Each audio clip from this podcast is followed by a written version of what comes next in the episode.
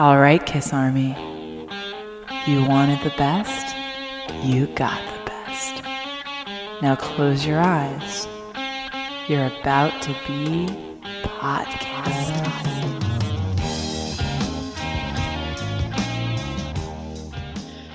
And with that familiar sound, we welcome you to another episode of Your Podcast. I'm Ken Mills, And I'm Chris Czynszak. and we welcome you to another fine edition talking about the hottest band in the land, Kiss. Uh, Chris, thanks for stepping in the host chair today with me. Um, so we got to hear a 30 second snippet of the new song, Hell or Hallelujah. Of course, it's been yanked down. What did you think of the song? Well, I mean, as much as you can get out of 30 seconds, I liked what I heard. Um, and I've I've purposely not commented like publicly on boards or anything about what I think of it. But one thing I've noticed is I hear a lot of different opinions about how it. Some people think it sounds asylumish or animalizes, or some people said revenge. In my opinion, I think it almost has a Motorhead feel to it. It kind of reminded me of a, like an old Motorhead tune from the 80s. Well, that's pretty cool. Yeah. Uh, it, it had a only one way to rock kind of vibe to me. Yeah, I've heard that too. Like somebody said that they heard a Sammy Hagar sound in it. Um, obviously, we're going to know more once we hear it. I, I'm I'm interested to hear what the uh, chorus sounds like in full because we only got that little snippet of it. Right. And of course it was taken down. Yeah, it is, it is. But I, I think if you do some creative searching on YouTube, you can find it. Oh, always. But what do you think of the fact that it was taken down?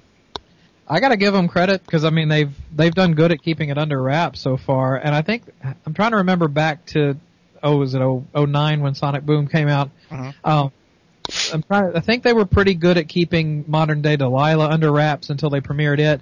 But it seemed like once that came out, that's when the leaks started coming out. So I'm I'm interested to see how quickly after you know we hit the release date of the second or third, depending on who you believe, what how quickly the uh, the whole album is going to leak, and then I then I have to fight every bit of temptation I I can to uh, not check it out early. Right, right. Of course, by the time you folks ha- are listening to this, you probably have already purchased the MP3 or heard it in, in, in its full, so hopefully you'll enjoy it. I always look forward to new music from Kiss, as I know Chris does as well. Sure. Yeah, I'm I'm really excited. I want to hear what uh, I want to hear what they can pull off this time, and I'm interested in Paul's vocals and seeing how they come out. And uh, I don't know if you read it yet today, but just today, the day that we're recording this, uh, I read part of an interview that got put up with Gene. Uh, It may have been from the uh, Monster Magazine special. I'm not sure, but he uh, refers to the fact that this may be it for them, like uh, saying, "How long is it going to take before we?" After this tour, before we decide to let some younger guys carry the crown, so I'm wondering if the 2.0 thing is going to happen. Well, do you think that that uh, is just hype, or do you think we're really getting to that time?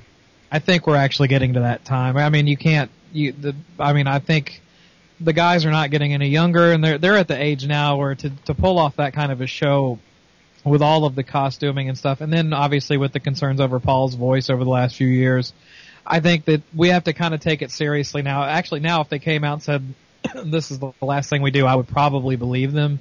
Um, but yeah, you can't really deny that it's getting a bit. It's they're getting a bit long in the tooth for it. And as much as those of us that are podcast fans and listeners would like to see an unmasked Kiss, just go ahead and come up in uh, street clothes on stage and do it revenge style. I don't think that Gene and Paul see that as anything that they could really hold on to.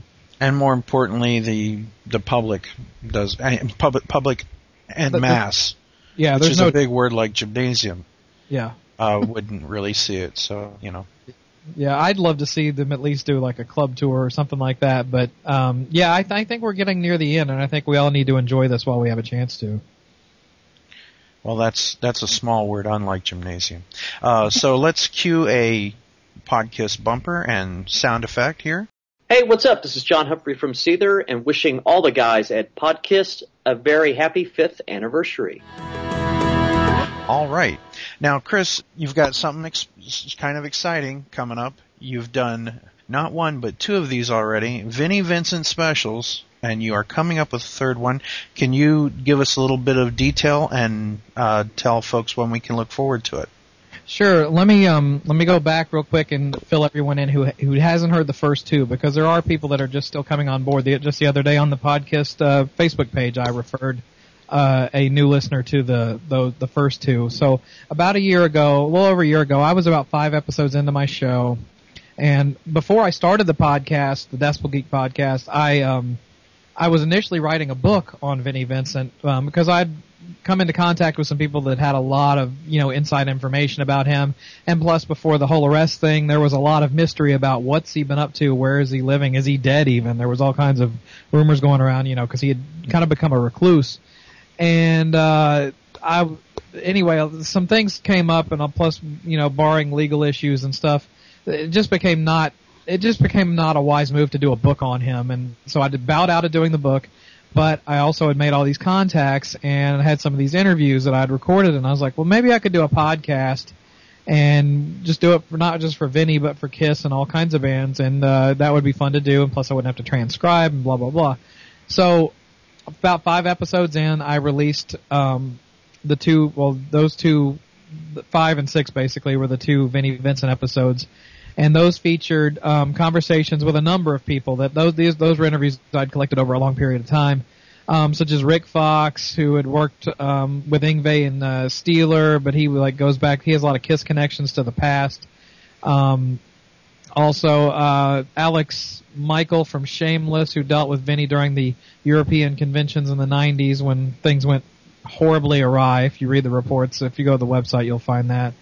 And anyway, it was just basically two episodes filled with interviews of these these people that were maybe not really famous on their own, but it was a good collection of people that had been on the inside and worked with him. And because Vinnie was kind of an enigma, and the timing couldn't have been better, I guess, publicity wise for m- me coming out with those episodes because those came out and it was purely coincidental right around the time that Vinnie got arrested for the demo- domestic violence um, incident last year and of course numbers just exploded. It we you know it's it's still those two are still two of the top um, downloaded episodes that we've had. And I collected a couple interviews that are pretty good on their own, but I was just like, well, do we really want to do another Vinnie episode? Unless I get a knockout interview to kind of kick off a new series of Vinnie shows, I'm not going to do it. So I just collected stuff. I got in contact with someone who's worked with Vinnie three different times. He is well known in the Vinnie and sort of in the Kiss world and uh, I'm not going to spoil the surprise yet, but he's worked with Aww, Vinnie. come worked on. With, he's worked with Vinnie three separate times because the episode will come out next week. Uh, when you're hearing this, it should come out right around the 18th of July. The episode will have, feature me and Aaron doing commentary on some stuff about Vinnie, including the recent court case decision that came out the last couple of weeks about the royalties with Gene and Paul, and then also a very in-depth conversation with this person. And this guy, um, he had he had a lot to get off his chest. He was in a mood to talk about his experiences with Vinnie, and I will go ahead and say not everything was positive, but that's kind of par for the course with Vinnie Vincent. But uh, we're excited for everyone to hear it because I think it'll it'll be really get kind of get some interest going in him again.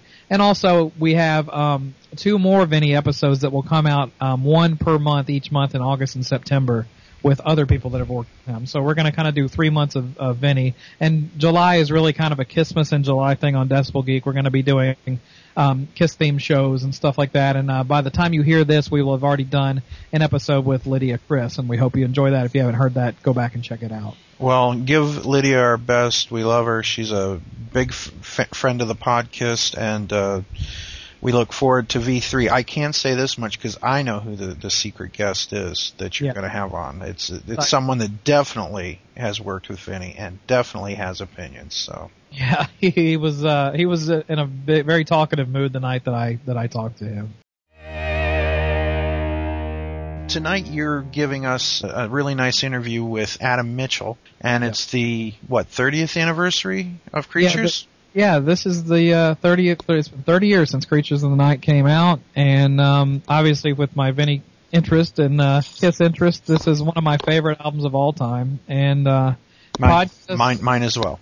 and podcasts helped get me into the whole podcasting game and recently made contact with Adam Mitchell who um is a he's a well-known songwriter and he's worked with Kiss a number of times and he kind of got his start with Kiss on Creatures of the Night. Got in touch with him and just said, "Hey man, you know, I help out with this uh with this podcast sometimes called Podcast and they're the best Kiss podcasts around and you know, we'd love to have you on the show for the uh to celebrate the 30th anniversary of Creatures." And uh, I kind of wanted to do this interview as a kind of a gift back to podcast for getting me in, into the whole thing. Well, thank you. And of course, the Decibel Geek is podcast approved. Oh yeah, and we very much appreciate that. Well, good to hear. So Adam Mitchell, he's he's definitely someone who's worked with Kiss and had a very long uh, career with them, and he started out what during the Killers.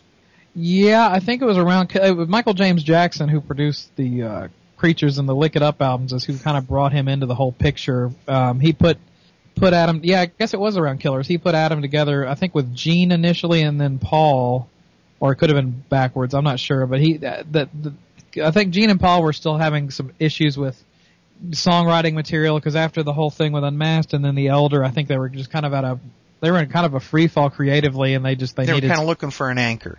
Yeah, they needed some fresh opinions to come in, and uh, Adam really brought a lot to the table. I mean, he he had some very good contributions to the band.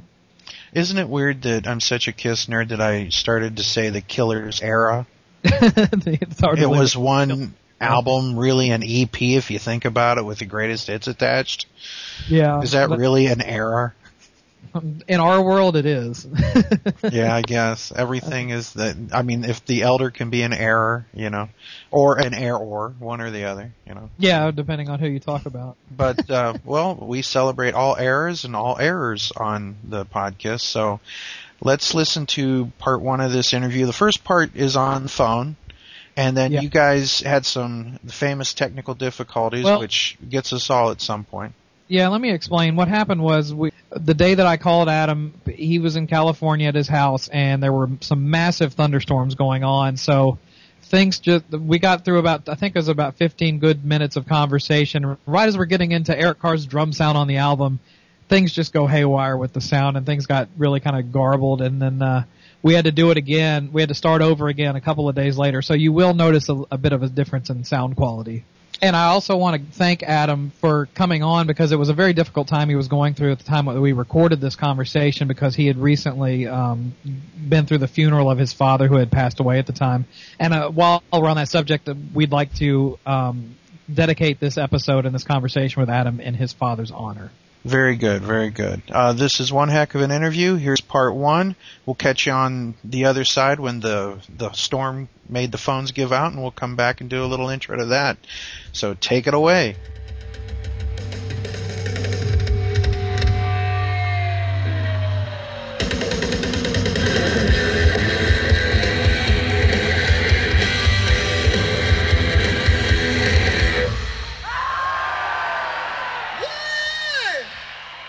So tell me a little bit about these podcasts and so on, and what it is you do. Well, um, what this one will be for, I um, I help contribute to one called the Pod Kissed. It's a Kiss podcast run by Kiss fans, and um, I'm I, am i am a helper on this show. Um, I run my own show called uh, Decibel Geek, and it's about rock and heavy metal in general.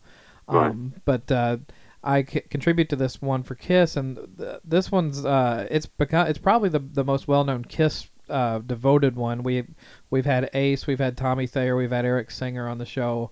Yeah, and, I know. I don't know Ace really. I met him once, but uh, Tommy and Eric are both very good friends of mine, especially oh, Tommy. Oh, cool. Um, yeah. and we wanted to have you on because we're going to do since this is uh, this is the, this year is the 30th anniversary of Creatures of the Night. Obviously, uh, thought I would. Have, yeah, yeah, that's hard to, to believe. You, In yeah. fact, it's impossible to believe. Yeah, I was going to get your thoughts on it. Is it? Can you? Is it? A, can you believe it's been 30 years already since, no, since you did that? dude, I feel, still feel like I'm 17. You know.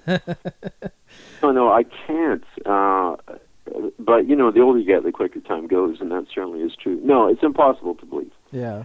And still it, one of my absolutely favorite Kiss records. I got to say, yeah. regardless of whether or not I and fans tell me that all the time. You know. Yeah, it's it's. Definitely... I wrote on a lot of other Kiss records, but I have a particular soft spot. I mean, that was wasn't the actual first stuff that I'd done with Kiss because Paul and I had written two songs for Kiss Killers before that. Yeah, I was going to ask you because um, I read a quote by Bob Kulick stating, you know, because he went in and he helped on some of the sessions for both of those, and he said that it at the time it was almost like it was almost confusing what project was what at the time because they were. kind That's right. It was actually they were kind of doing both.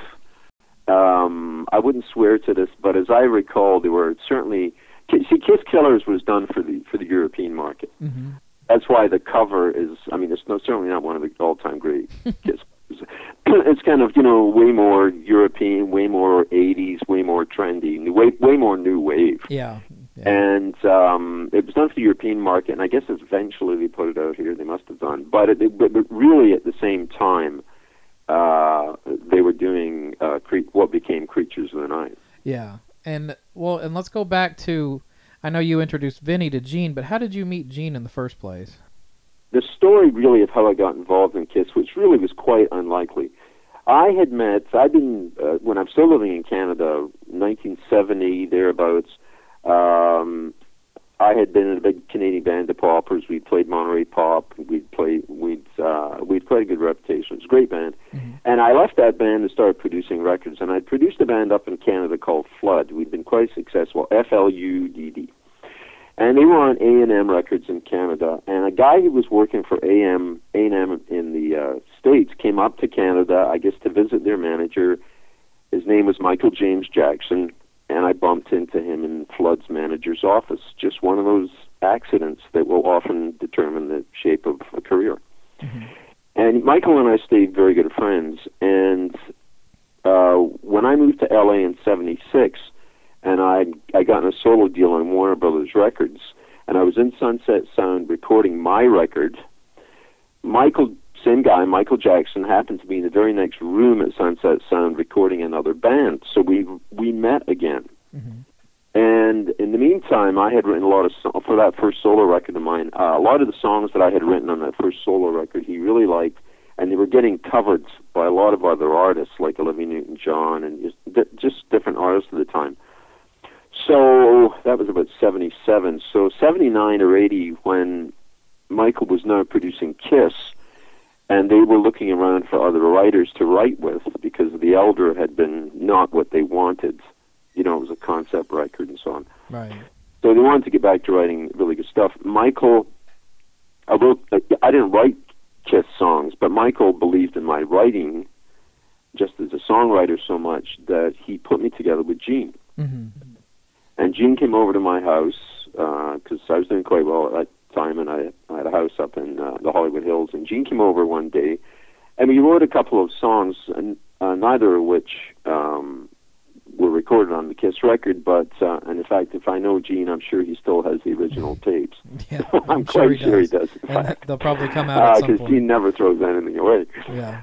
Um, but Gene and I had written a couple songs, and uh, and he really liked them. And then Paul asked him.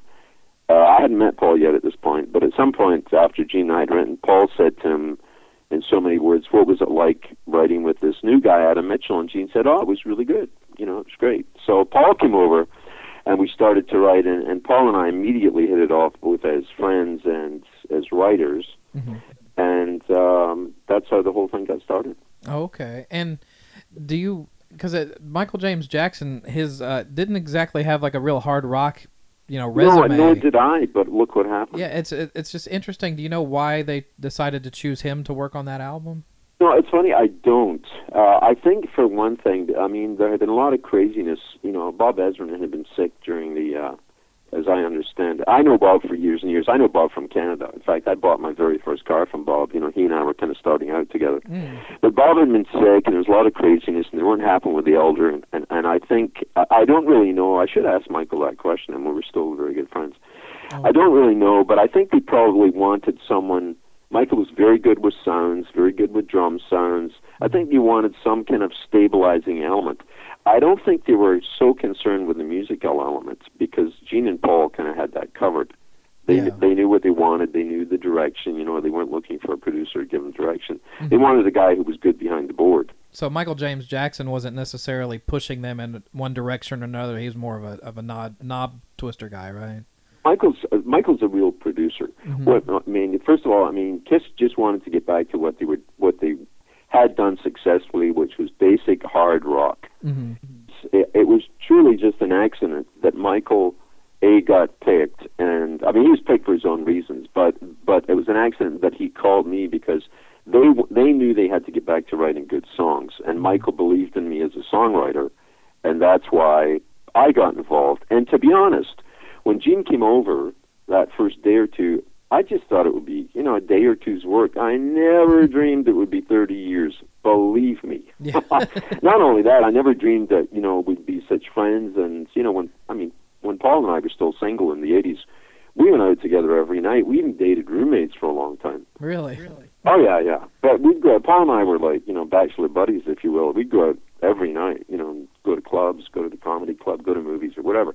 So I mm-hmm. never dreamed, you know, from that one little phone call, that one little accidental meeting back in Canada in 19, you know, 70, 69, I guess it was 70, something like that, in the, in, in the Fludd's manager's office, that it would lead to this. But life is like that. Yeah, it's a, it's pretty interesting. And certainly in the music business, it's like that. And now, when you um, started working on this stuff for creatures, uh, did obviously this was, I guess this was during the time that Ace was on his way out and before Vinnie got in. Yeah, I'll get to Vinnie in a minute. Um, I never met Ace until many years later. I would say I never met Ace until at least five or six years later, very briefly over at Gene's house. Ace was out of the band. Right. Even although I know his face, his name is on the original cover, Ace had nothing whatsoever to do with Creatures of the Night. Okay. Trust me, I was there for practically every minute of every song that was recorded, mine or or, or otherwise. But certainly, I was there all the time for mine. Right. Where other people played on Creatures, uh, I played on Creatures like the riff, da da da da da da da da da da. That's me playing my Blue Charvel. I know Bob played on it. Bob Kulick played on it. They even had who else played on it? A number of guys played on it. Yeah, Steve Farris played on. Uh, I think it Uh, was like yeah, the yeah, that's right. Creatures, Steve sorry. played on Creatures as well, Yeah, yeah. and um, he played the solo, as I recall. So, did you get But it? Ace was nowhere around the studio. Ace was out of the band. And were what were Gene and Paul's mindset like at this time? Were they did they seem like they were like kind of confused over what they were going to do as far as the lead guitar spot goes, or I mean, how did how did they uh, seem to be acting during that period? Yeah, they did. I mean, there, there certainly was no shortage of guitar guitarists, and there was never uh, there was never any panic as far as doing the record because you know Bob's a great guitar player, Mhm. And uh, Steve's obviously a great. guitar- You know, there's a ton of great guitar players in L.A.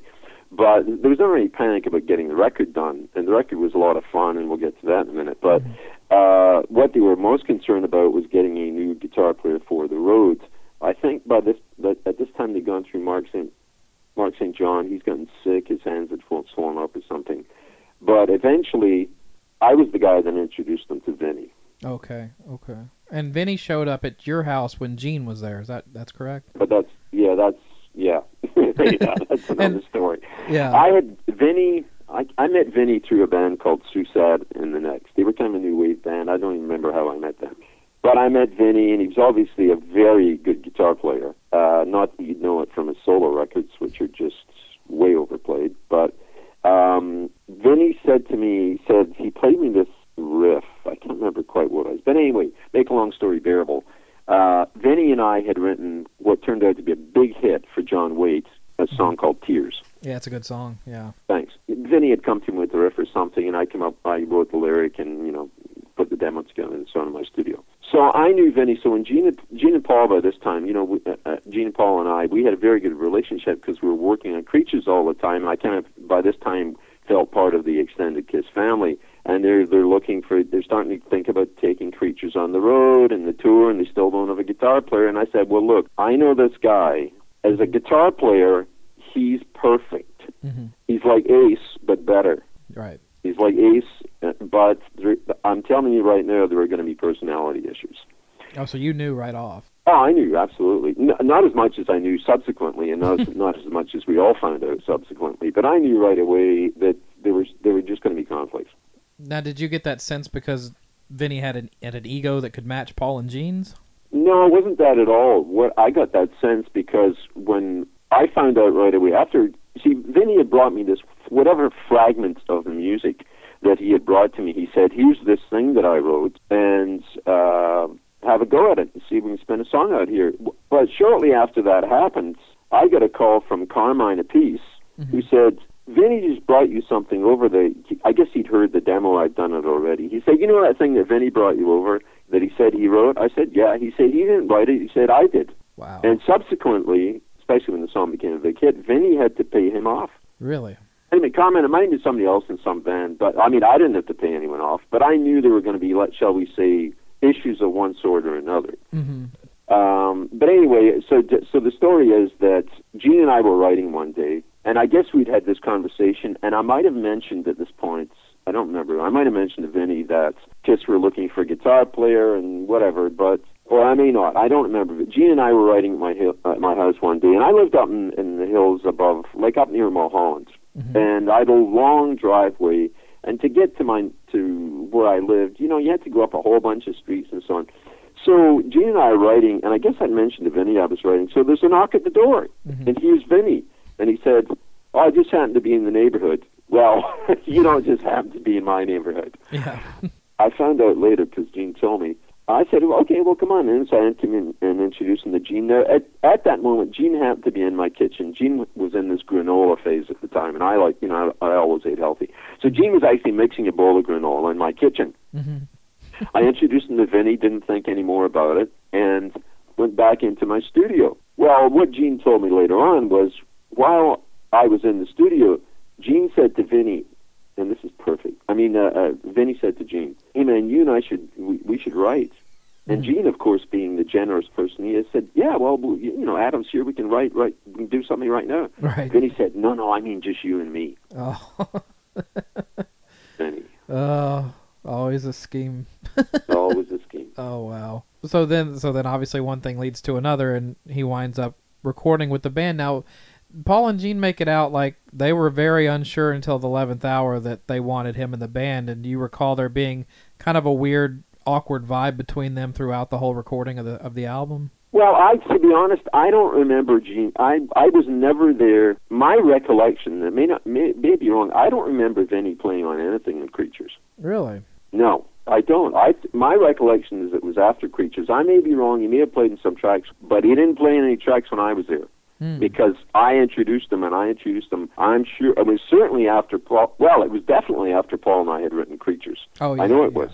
But it may have been around about that time. But if he played on, on anything on, on Creatures album at all, it's news to me. Right. Right. But was there a weird vibe? Yeah, because it turned out exactly as I, as I thought it would. Mhm. They they loved Vinnie. In fact, was the first guy they tried out.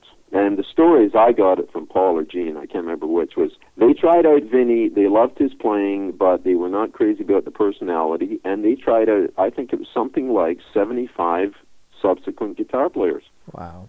But Vinnie was the perf. Vinnie it was ace, but better. hmm You know, he had the same kind of round tone, that kind of 70s, I mean 60s thing about his playing. hmm He was per- he was the perfect ace guy to replace Ace musically. Mm-hmm. But personality wise, he never would sign the contract. There were always issues, and eventually, well, we all know how that turned out. Yeah, it's a real shame because there was a lot of potential there with that lineup. I thought. you know. Uh, yeah, but here, dude, here's what I've learned in this business: personality will defeat talent every time. Yeah, yeah. Well, yeah. Somebody can write the next Stairway to Heaven, but if they're a nightmare to work with, you're not going to want to work with them. So And especially, and, you know, for young guys who are out there, you know, listening to this, yeah, especially now, you could back in the '60s. You know, you could be a you know a screwed up drug addict. You could get away with a lot because the the, the talent, the business was different back in the '60s. Society was different. But right now, everybody's got a home studio, and if you screw up, the record company will drop you in a heartbeat and get somebody else to take your shit to take your place. hmm Anyway, that as I recall, that's that's the way that went down. I think they tried it with 75 guitar players, and wow. eventually went with Vinnie, and then you know after one thing, the whole thing. After Lick It Up, I think the whole thing was over. Going back to Creatures, um, one of the songs that you wrote uh, on the on the album was with Paul was Danger, and uh, good timing because I just did a we did another episode that we recorded last night where we talked about our top five favorite Paul Stanley Kiss songs, and Yeah, mine too. that was one of mine. That was I I love that song, but and and it's a very overlooked tune. I mean, Creatures is one that people tend to go to from that album, but Danger is really a it's a real uh, barn burner of a tune. And I remember reading a story about Bob Kulick cutting the solo, and it may have been a story from you. It was in the Behind the Mask book about how the solo was it was great, but then they wanted to speed the track up, and then they wound up modulating his solo up to match the track. Do you rem- recall this? Uh, I don't. I can tell you another story about Danger because uh, about the, the difference between the demo and the record. I don't. Yeah, I may have known that about about the ballad thing, but but but here's the story on the tempo of Danger. Okay. Oh no no no! I know what you're referring to. No, it's all coming back. I know exactly what it is. Oh, okay. Paul and I had written the song like we wrote all our songs in, in my house, my studio, my house, and I had used for the track. You know how it goes da da da da da da da da. It's mm-hmm. right up there, that tempo. And I had used a drum machine. One I had Roger Roger Linn, who invented the drum machine and changed the world. Right. Roger used to play in in my band, and and I had one of his first two drum machines. So I had used the drum machine to do the drum track when Paul and I had written the song and were recording it. You know, we we recorded the drum track and then we put the guitars and the bass on. When we got the drum track to the studio, it's one thing to have a drum machine going da da da da da da da da da at that tempo, Mhm. but it was very hard for Eric to play, cons- or for any drummer. Not, and Eric Carr was one of my all-time favorite drummers. Mhm. It's very hard for Eric to play the song at that tempo in the studio, and so they slowed it up a little bit to make it easier for Eric to stay in that groove. Oh, I got you. Okay. Slowed it up. Mhm. It lost a little bit of that tremendous energy that our demo have. Now demos are often better than what comes. Our demo for Crazy Nights was better than the, was better than the record. Hmm. That often happens. Yeah. But we, they slowed it up so the tempo would suit Eric a little bit better, but then it lost a little bit of the energy, and I think that's when they went to put the solo on. Maybe Bob wanted it faster so he could burn a little bit more. I don't quite remember that, but but I'm mm. almost certain that's where that whole situation started Oh, okay. Well, because that was always the issue: is the, the difference between trying to translate a demo into an actual record with a real drummer playing. Right, right. And speaking of drummers, I mean, obviously Eric Carr, that's I that I would say that's his signature Kiss album because it, he's he's he is the biggest presence on that record.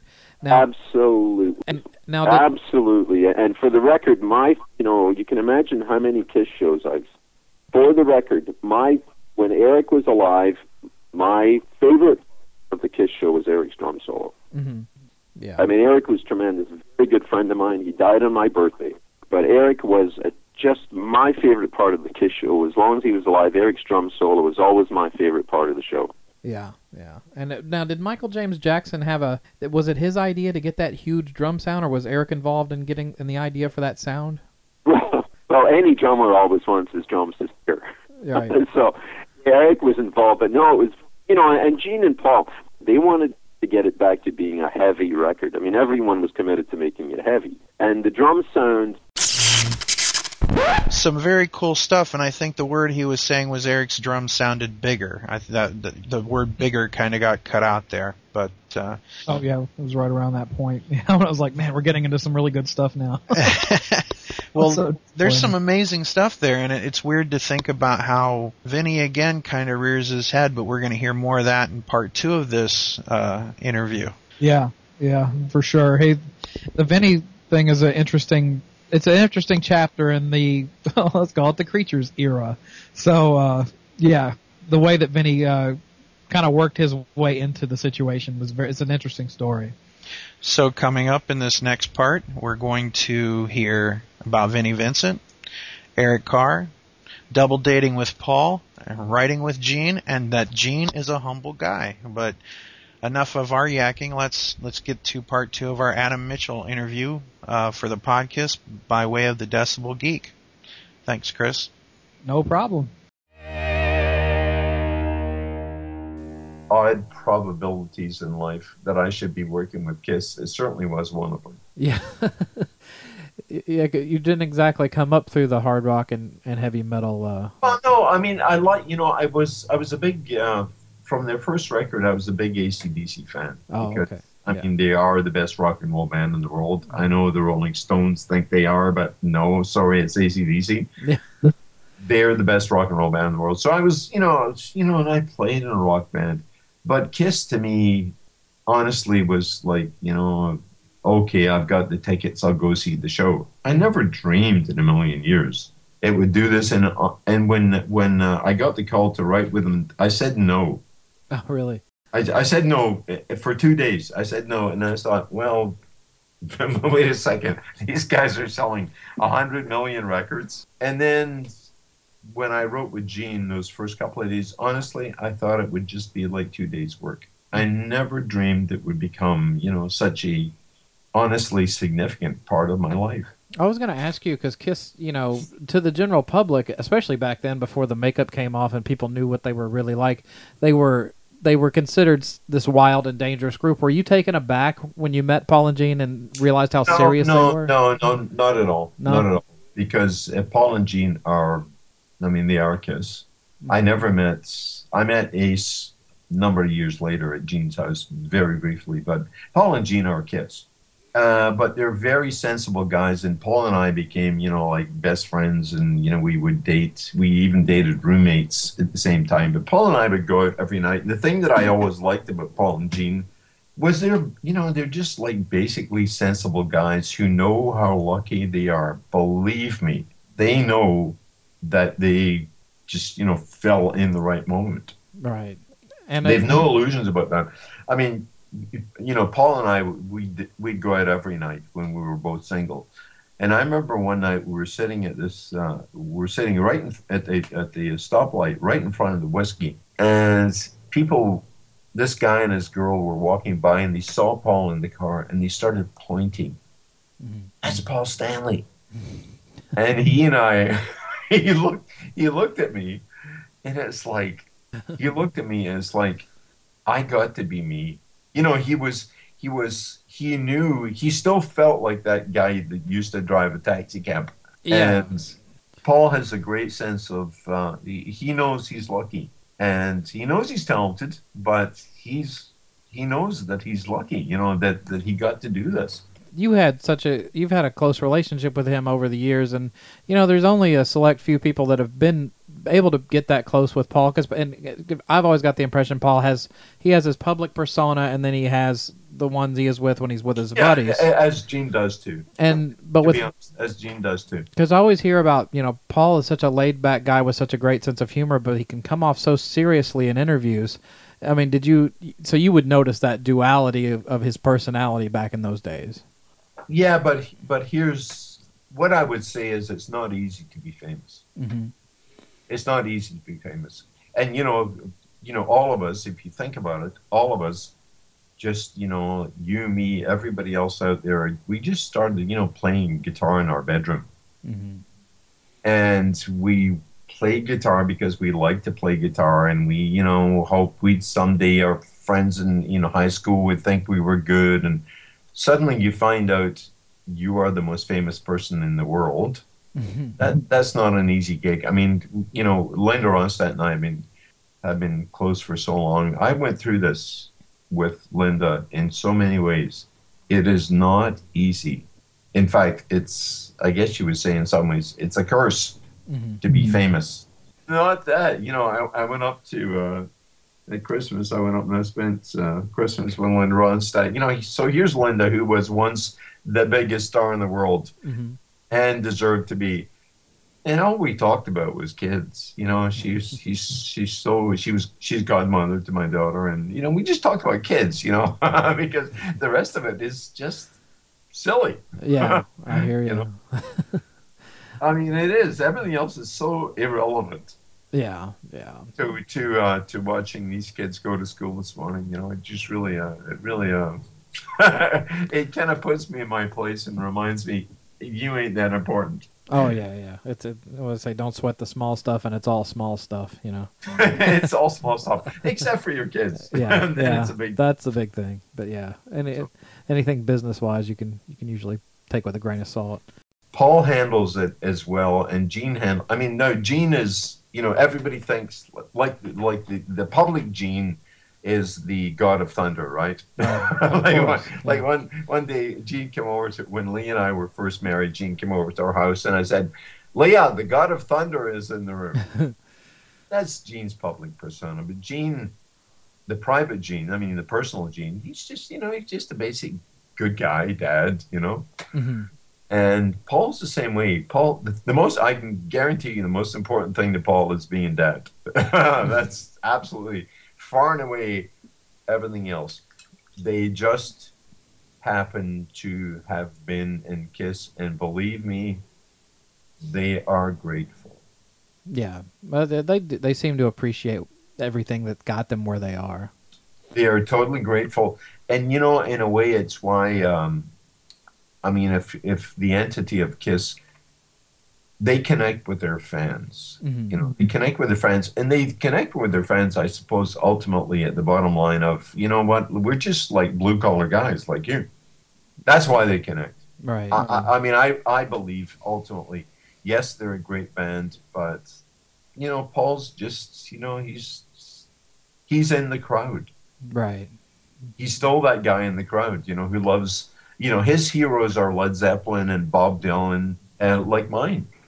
And sort of like Gene with Jeff Beck and. and, Yeah, yeah, those oh, exactly. Well, well, Gene will tell you. You know, I mean, the, the thing that I love about Gene is like Gene. Everybody thinks he is the biggest ego in the world. Gene is the most. He, Gene is the, the least egotistical person I ever met.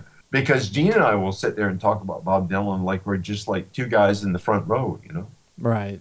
Yeah, they they still remain the fans of, of what got oh, them. Oh, no. They're, they're totally the fans. They're totally the fans. They have no illusions whatsoever. I mean, that's Gene's great gift. He is Gene has no illusions. Well, that's one quote of his that I always loved was when somebody, I guess when the reunion tour hype was really going on, and you had people asking him, well, you know, do you guys are breaking records that the Beatles said at such and such arena, and, Be- and Gene was like, well, hold it right there. We're not fit to shine the Beatles' shoes. So he's like, he would stop the interviewer immediately and say, exactly. Yeah. And, and and he would say, honest to God, he would say that with all humility. sure. We are not. We, look, they're a great gift. this is a band, which you know you had. Tw- if you go to Kiss concert today, there are twelve year olds in the audience. Right. Gene and Paul understand the fun of rock and roll. They they understand it's just like, God, we got to do this, but we're just like you. we're just like like you guys in the audience. This is just we just happen to get up here on stage. Exactly. Gene has complete humility. One, of, I mean, I have many stories I could tell you about Gene. I've seen his humility in action. He's a thoroughly decent guy, and Paul is a thoroughly decent guy. And when people ask me, you know, look, so you've been, you know, dealing with, you know, these gods of thunder. what are they like? Mm. Well, they're just like, you know, you and me. Right. Well, it's hard for Just- hard for those of us as fans to grasp that at times. I think. Well, it is because when they're up there, you know, it's like you know, if you saw that last tour, for example, you know, in that last tour when Gene goes up on that that elevator thing and he goes up like eighty feet high, hmm Gene is scared to death of heights. Yeah, that's a funny I- irony. I know this. Okay, we've talked about this. He's scared to death of heights. So I said to Paul after the show, I said, "What is he doing up on that elevator? I know he gets nauseous if he's four feet above the ground." He said, "Gene will do anything if people will watch him do it." well, that's true, but it's you know much to Gene's credit because you know what, Gene and certainly Paul, we're just fans. You know, we're just fans of rock and roll. Well, and it's an interesting uh, time to talk with you because, uh, especially with what happened over the last couple of days with the announcement that they're going to tour with Motley Crue, and that you know we're 30 years on from the Creatures of the Night tour that they did a few dates with Motley Crue, and you know so well, you know what? Motley Crue are truly a great band. Mhm. I mean, they really are. But I would not want to be opening up uh, for Kiss. I wouldn't want to follow Kiss. No, yeah, I I agree with that completely. I mean, it's it, it's an interesting combination, and it's just it. I was I saw that you know we had we did our initial talk a few days ago, and then I saw this announcement, and I was like, wow, this is amazing that I'm going to talk to Adam Mitchell about creatures. yeah, Um, you know what, dude? I'll tell you what. The thing that broke my heart, you know, Eric Carr died on my birthday, right? yeah, yeah, And Bruce Kulick and I were talking last night, and you know, Eric is still very much with us hmm in some way. And my favorite part of every Kiss show was Eric's drum solo, because Eric was just like, I mean, the reason that Eric was the best Kiss drummer ever was Eric was just, you know, a basically blue collar guy in a band. hmm And Gene will probably argue about this. the public Gene will argue about this, but Gene and Paul are basically, you know, they're just guys from Queens, you know, that who just happen to get in a band. And my 30 years with with them, my favorite part was always like singing background on the records. hmm I sang a lot of background. You know, we just we just thought, fuck, we're getting to make rock and roll. We're stupid. Gene used to say, all the time. Gene used to say, "We're stupid." well, we were stupid, you know. It beats a nine to five, though, right? And it beats a nine to five. But believe me, honestly, they have. I just talked to Paul about this the other night. Believe me, they're grateful. Mm-hmm. They never lost, and I think that's really, uh, you know, over these 30 or 40 years, what has kept them connected to their fans. They never lost. They certainly never lost their sense of gratitude. Mm-hmm. They just they are well aware to this day. They're well aware. They're you know they're just you know guys who got in a band and like played music that the guys in the audience liked. You know they they never lost that that sense. I think in some ways of being in a club Mm-hmm. and just you know just playing music. Right. And well, and you you hooked up with them at a at a really big crossroads of the career with them coming off the Elder and then wanting to Yeah. sw- wanting to switch back to the hard rock. Had you heard the Elder before you uh, Well, met up no, with them? uh, I mean you know the irony the irony of the Elder was you know it had been produced by Bob Ezrin. Bob was a really good friend of mine from Canada. Mhm. Bob and I have known each other since we were 18. But The Elder was a disaster. And Paul told me, I wrote for a couple of days with Gene, first of all. Uh, we wrote a we wrote a couple of really Gene wanted to be Steely Dan all of a sudden. Wow. So we wrote a couple of really like one song was called Chrome Goes Into Motion, if you can imagine. Oh But wow. anyway, uh, Paul and I hooked up, and Paul told me already. He said, you know, we we blew it hmm with the elder. He we blew it, and they wanted to get back to just you know just writing basic good rock and roll songs. And it, honestly, it's just like an accident that my friend Michael Jackson, that I'd met through producing his band in Canada, uh, Fludd. Mhm. Uh, I just happened to meet Michael, and Michael just happened to introduce me to Kiss, and you know, just one of those accidents of life, you know. Mm. And uh, honestly, I thought it was going to be two days. Never dreamed that would that it would really become a significant part of my life. Right. And what was the first song you wrote with one of the with one? What was the first Creature song that you you wor- worked with? Uh, well, Paul and I had written uh, on. They put out this European album, Kiss Killers. I Mhm. Um, Paul and I had written a couple of songs for Kiss Killers, this European thing with the dreadful cover. but I think the, the very first song that we wrote was actually Creatures. I think uh, we ended up writing what three or four songs in that record. And did you did he do you think he he felt that he had touched on a song that was going to kick off the album when you guys put that one together? No, no, no. We know it's. I mean, it's still my favorite Kiss record. hmm But no, we were just, you know, we're just two guys sitting in the room writing a song. Right. And uh, I- mean, I, I ended up writing, I think, nine or ten songs with Paul hmm over Kiss Records. But you know, we're basically we're just guys sitting in the room writing a song.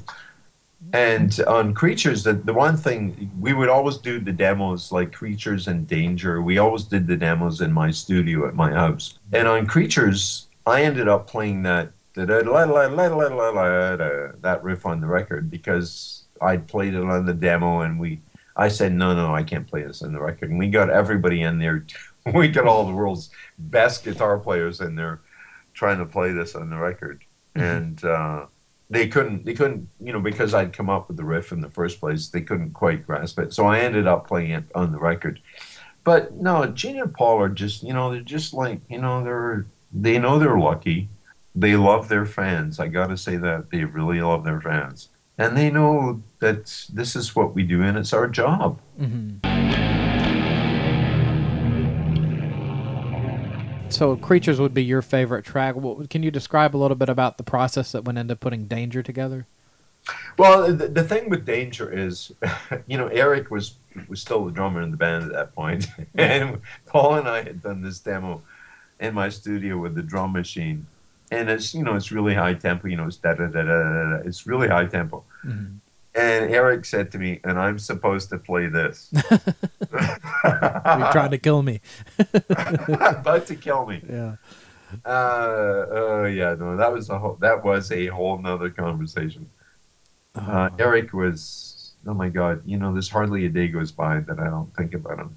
Eric was so, he was a great drummer and he had such, Eric's Eric has such a sense of humor. Like when when shit, you know, any record you're doing, you, you get in there and stuff starts to get difficult, and you, you think, how we're going to figure this out.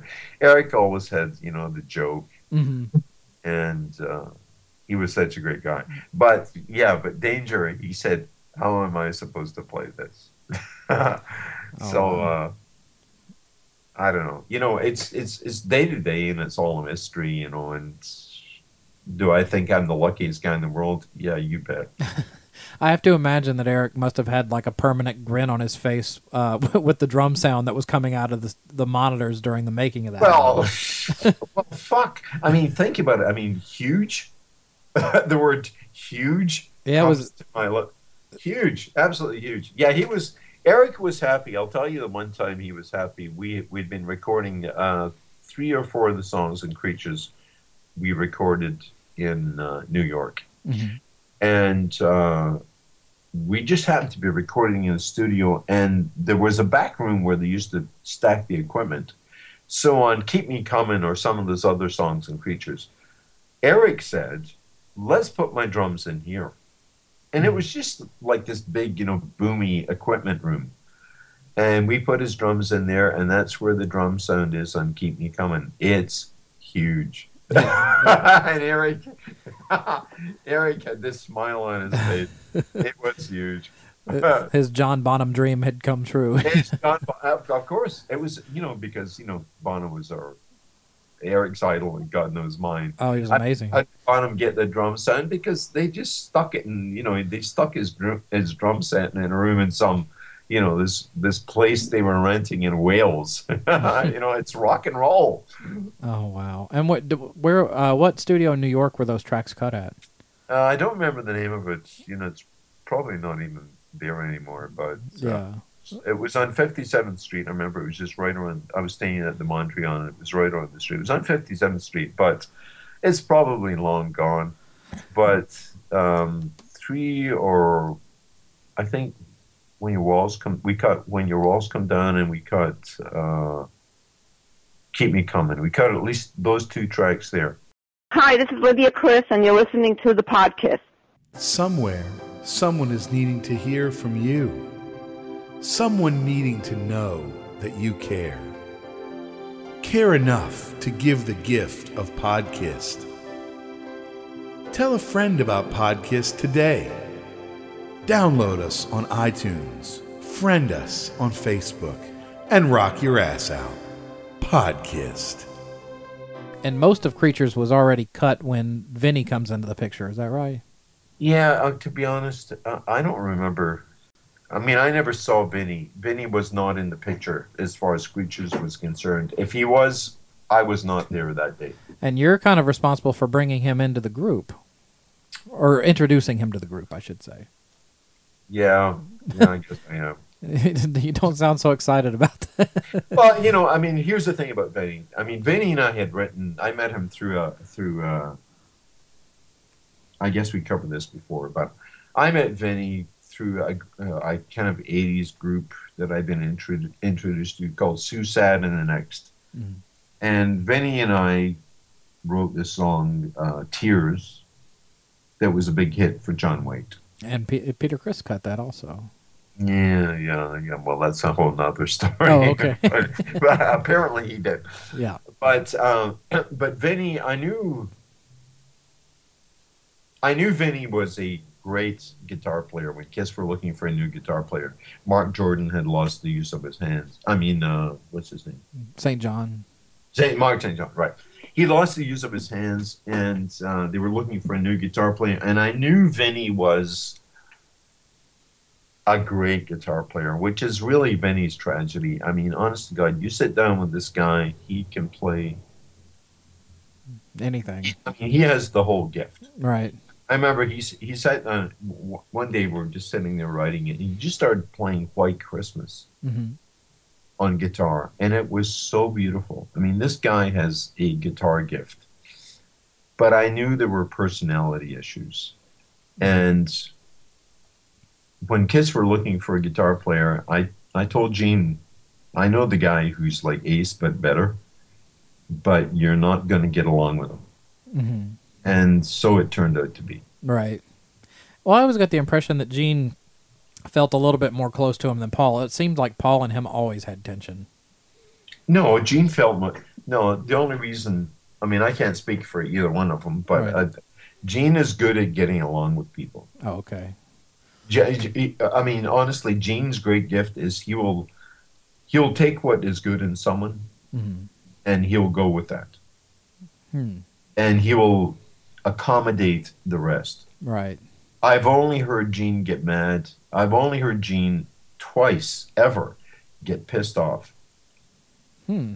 about someone because Gene is like he's so got it together. I've only heard him twice get pissed off, and once was about Vinnie. really? Yeah. Was this when they were touring together? Yeah, I mean, I won't get into the details, Okay, but It, it takes. Let me just put it this way: it takes a lot to get Gene pissed off. And Vinnie did it. Vinnie did. It. yeah. Wow. I, I, I, in other words, I've only heard Gene lose it twice. Uh-huh. Twice. Mm. Once was about Vinnie. That's that's a pretty controlled personality to be able to. Oh no, Gene's very controlled. Yeah. Yeah. But but yeah, but once was about Vinnie. So yes, I did. You know, I was the guy who bears the guilt.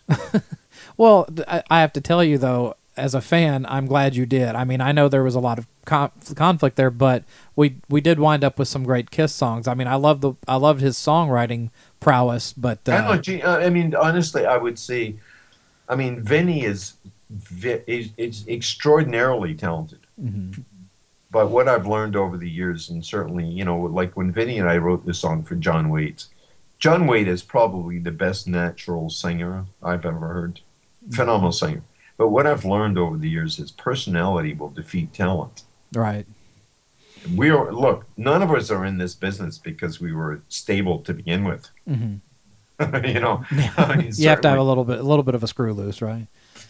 You have to have a screw loose. You know, you have to want people like you because your parents didn't, or you know, whatever. At least that's the most unnatural thing in the world to want to go up on stage in front of a lot of people and say, "Look at me." Probably. now that I think about it, Yeah. probably. Excuse me. Why was I doing this again? yeah. But Vinnie was. I mean, you know, God knows, you know, No. he's, he's had his issues, but um, And you, well, you used to live here in Nashville. Did you ever come across him at the time you were here?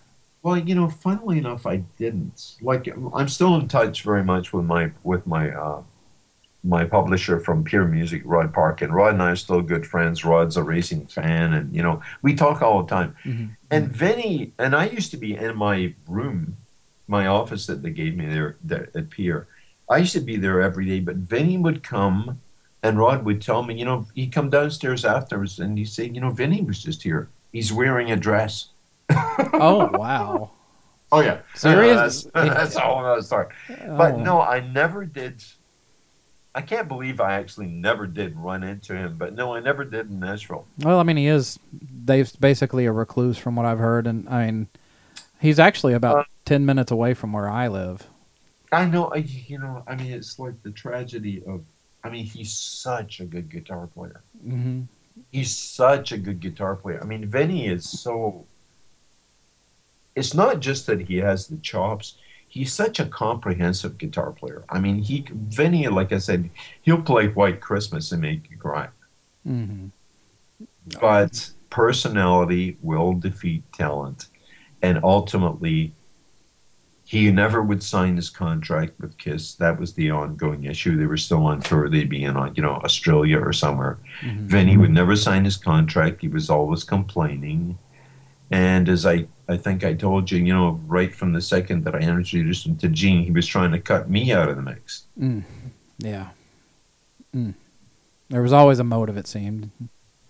Yeah, well, you know, I'm, you know, God knows that I'm not in a position to judge anybody, but it's a tragedy because as a guitar player, fuck, Vinnie was, Vinnie was, Vinnie is a really, Vinnie is a player. I put it that way. I'm not a player. You know, I just play at guitar. I Mm. just play well enough to write songs. Vinnie's a player. Yeah. Vinnie can break your heart. Yeah, I I have a I I still have a, a I guess a fan's blind hope that one of these days he'll do something musical again, but it probably won't happen. It's not going to happen. Well, you know, here's the thing. You know, Mark Slaughter and I are really good friends. Oh, really? And Mark, yeah, Mark is such a talented guy. And of course, you know, when when Vinnie was in the band, Mark and I have like a thousand Vinnie stories. I'm sure. Yeah. Here, here you have Mark, who is like Mark is so talented. He's such a good guy. He's just like he, Mark is like to me the perfect rock and roller Mhm. because he has supreme talent and somehow manages to be like a decent guy. hmm He's always great with fans. You know, he's like he's like you know my my idol in a way, in that he just he just has it all together. But if you talk to Mark, the only thing that will get Mark unglued is Vinnie. I mean, it's the same thing. Anyway, I mean, Mark is such a such a great guy and such you know he's so decent. But but uh, bring up the subject of Vinnie and Mark will lose it. Yeah, I've sent uh, a number of requests uh, for interviews with him because he's local here, and I could go. I could go to him, but I Yeah, I, I never hear back. incredible. I think he wants to skirt the issue of all the Vinnie stuff. I mean, there were two. There were basically guitar player wise, there are two Vinnies. If you listen to that first Vinnie Vincent Invasion record, Vinnie was so, I don't know, you know, desperate. Like it's it's all like, you know, it's like way so overplaying. Mm-hmm. But the Vinnie, the guitar player that I knew, did not play like that at all. All right. Yeah, it was. was, I mean, as odd a guy as he is on guitar, the, the Vinnie that I knew, and I can only speak from my personal experience, the Vinnie that I knew was taste personified. Mhm. He had such great taste as a guitar player. I mean, he would just never overplay. And then when the when the uh, Vinnie Vincent Invasion came out, it was like, who is this? You're you know you're trying too hard here. Yeah, because that see that that runs a little counter to what a lot of fans think uh, with his work with Kiss, because a lot of people think that Paul and Gene were the ones who had to rein him in, or do you think it was a new development for him to want to do that over No, the top? no, no, no, no, no, no, no. Paul and Gene w- were the ones who really did. Oh, they are. Okay. Oh no, no, no, no. Paul and Gene totally get all the credit. I mean, if you listen to Vinnie on those Kiss records, he sounds like Ace but better. hmm he sounds like Ace but sober. And he, had, well, yeah, he had that modern shredder sound that was so big at the time too. Yeah, but no, no, but but all credit to Paul and Gene. Of course, you know the, the- we're making a Kiss record here, mm-hmm. and we're not making a Vinnie record here. and, and Paul and Gene, Paul and Gene are just always have been smart enough to know that they just by accident created this brand, which you must respect. Yeah. Well, I mean, it's, it's still going this many years later. I mean, seriously, it's trust me, they are grateful. As I said, they're grateful. But they no, of course they reined they they reined Vinnie in. But when you listen to the to the uh, the Invasion records, um, Vinnie's a way better guitar player than that. Mhm. Vinnie is Vinnie is a natural, I would say, on guitar. He's a natural. He's he's a phenomenal guitar player, but personality, you know, one way or the other hmm will uh, will uh, you know interrupt our playing. Well, getting back to creatures, the, I'm guessing you- you hung around in the studio quite a bit during the time that they were making the Yeah. record from start to finish, correct? Yeah, yeah, yeah, yeah. Yeah. And I was uh, for most of the tracks. Yeah. and uh, how did you feel personally when you heard like the final mixes of the album? Where I mean, were you pretty stoked about it? Um, I don't know. You know, it was just I was. I think by that point, uh, I was. You know, if you're right with Kiss, or certainly in my case, and I can only speak for my case, I just became part of the family. You know, hmm and because Paul and I were both single at the time, and we were going out, you know, either he and I would go out every night, or we would we dated roommates at one point. Um, I liked I liked the tracks on Creatures. What I especially liked was the drum sound. hmm I think Michael Jackson, who produced the record, and and our engineer, the the drum sound to me was like, even though I'd only been like peripherally attached, peripherally attached to Kiss before, I, it just sounded like a rock record to me. Right. But it's hard for me to separate the personal part of that experience from the professional part of that experience. What I remember was you know, Gene and Paul, they, they were, you know, after the experience with with uh, with Bob Ezrin, they actually were afraid that it was over. Mhm. Uh, they truly were. They were. They really were. They were afraid it was over. And Creatures was kind of like they're they were trying to get their you know their fingernails back on the cliff. Right. Do you think they had a feeling that they had a hit record on their hands, or do you think it was like let's No, just let's no, just hope this does never- well? They never think that. No, they, they were always no. They never think that. Okay. Um, they knew they had their their core fan base, Mhm. and it's like, for example, when Paul and I wrote uh, "Crazy Crazy Nights," it was a huge hit worldwide, but not a hit here in America. Right. Mhm. Kiss, and I suppose if you ask Paul, I'm sure he would tell you, Kiss think of themselves, and Gene thinks of them. They, you know, they're a working band. They're just a working band. You know, that's how they think of themselves, and they just, you know. Last July, uh, I uh, they they played in Dallas, and Paul and I were talking afterwards. He said, you know, he said, he said, I love this. He said, you know, I really, he said, I love our fans they're just they're work they're a working band who just are grateful for the position that they're in and they're that they're getting to do this. Right. Well, and at, at back at that point in 82, 83, they uh I mean they were they were almost at, they were pretty much at a low after the elder thing and it, it's kind of it's kind of amazing just to consider how they clawed their way back from that cuz it would have it would have killed a, so many bands. yeah, well, it is if you think about it. You know, I mean, in 71, 77, 78, they were like the biggest band in the world. Oh yeah. Yeah. And uh, yeah, it's amazing. But honestly, if I had to, uh, if, if somebody asked me the secret of Kiss, the secret of Kiss is they're just guys up there, you know, who just love their fans. And, uh, you know, it's like I said, when Paul said to me, you know, Gene will do anything if somebody will watch him do it. Mhm. well, that's basically Kiss, you know. Right. They are, they are a rock and roll band. Mhm. They're guys, you know, when I was playing in the Paupers in the 60s, Gene and Paul, I mean, Paul was kind of like a fan because, you know, they would come to see us play at the Fillmore East, you know. We just do this because I guess we couldn't figure out anything else better to do. we just play guitar, you know. Right. And uh, you know, Linda Ronstadt and I have been so close for so many years. She was asked to do one of these American Masters series on uh, PBS, and she's told them no twice because she doesn't think that she belongs in the same class as her heroes Right. already on there. Well, Paul would t- tell you the same thing. If you interviewed Paul, he'd tell you, Bob Dylan's my hero. Mhm. Yeah, I could well and yeah. I think that that you know that uh, that humility in a way. I think the humility is really a big. You know, Gene can go up there on his show and it's you know, Gene and Shannon. The reason Gene can pull it off is that Gene's basically a pretty humble guy. Mhm. He's just you know he's just a guy you know who's like laughing that he got to be God of Thunder.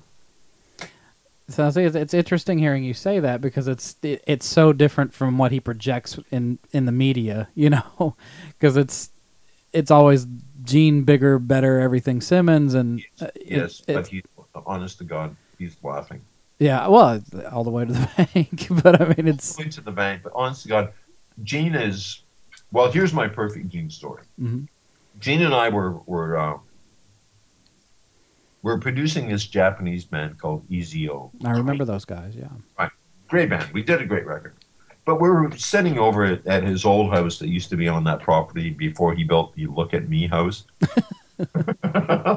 his old house that he bought, that he bought from Irv Azoff, who was Eagles manager. And we were sitting there writing. And somewhere in the second verse, we started to argue about a line. So Shannon and my daughter, who was 15 at the time, were in the kitchen. So here's Gene. This is the perfect Gene moment. Gene and I are arguing about this line. I want it my way. He wants it his way. So he calls in Shannon and Kirsten and he says, Which of these lines do you like? Well, as it turns out, they picked my line, both of them. Mhm. That was it. That line was in the song. There was no ego. There was no drama.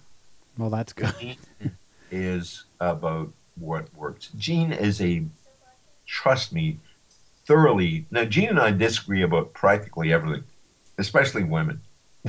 we disagree about everything. But Yeah. Gene, I tell you, is a thoroughly decent guy. He's just a dad, you know. Like when he was when when uh, when Shannon was pregnant for the first time, he was like, "Oh my God, I don't know how to be." It's it's, it's relax. You're gonna love it. Mm-hmm. Gene is just he's just like a dad, you know. Mm-hmm. Well, I- overall, let me just get before I let you go. Let me just get your impressions. If you, in hindsight, you look back 30 years and you see this record, and it it wasn't a huge hit at the time, but it, it has endured as far as the fans go. And there's so many, there's a lot of us, me included, that thinks it's up there in the top things they ever did. Yeah, it is. Yeah, So absolutely. you feel the I mean, same I- way? I, I look at it now. It wasn't that big deal at it. It, it wasn't that big a deal at the time, but when I listen to it, and I hear those drums, especially. Mhm. Um, it really is a great rock and roll record. It really is. I mean, that right from the intro with those with Eric's fill right from the beginning, it's a great record.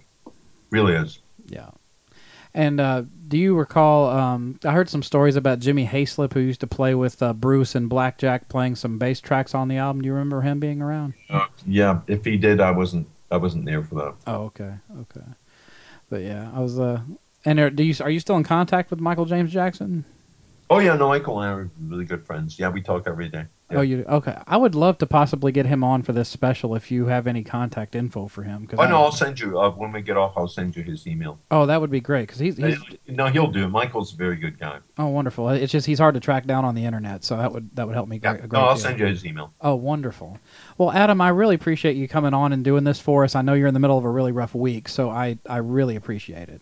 Yeah, I am. Uh, no problem. It's uh, you know, never thought that one day that Gene and I sat down, I never thought this would turn out to be you know thirty plus years. But you know, life is odd.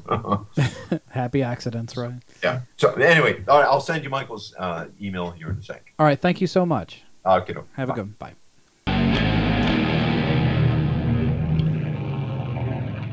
Well, that was one heck of an interview.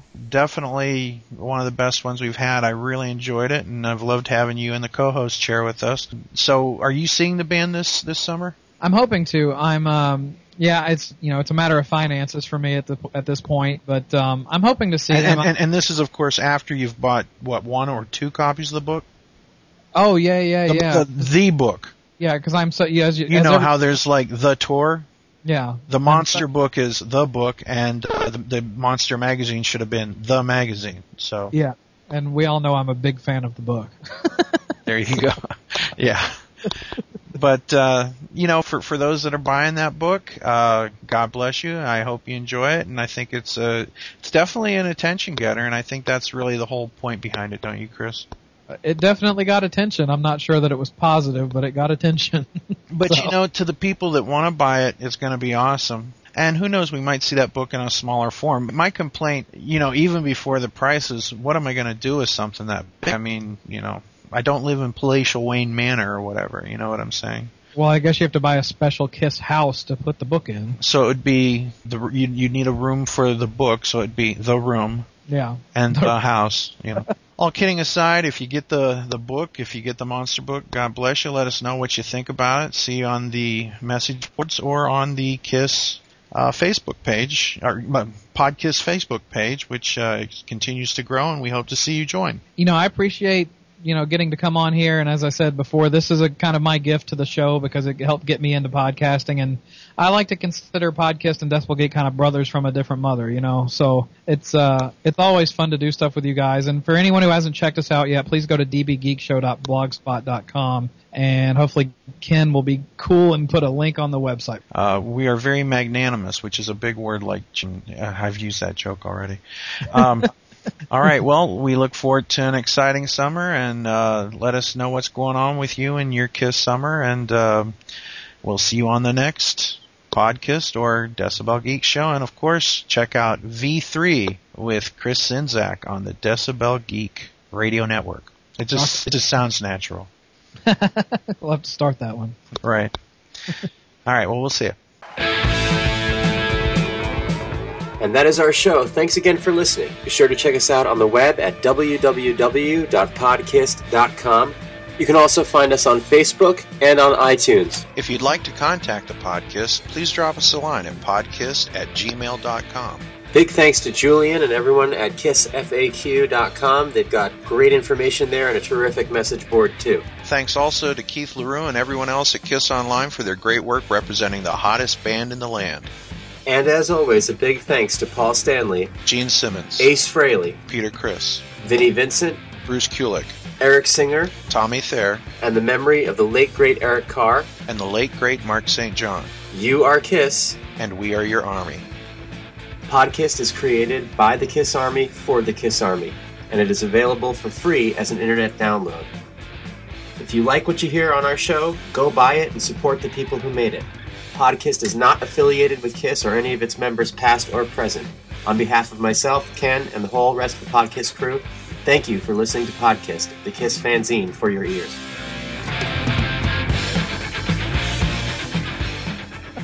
Anyway, uh, but all serious aside, or, or, or, or all, take 59.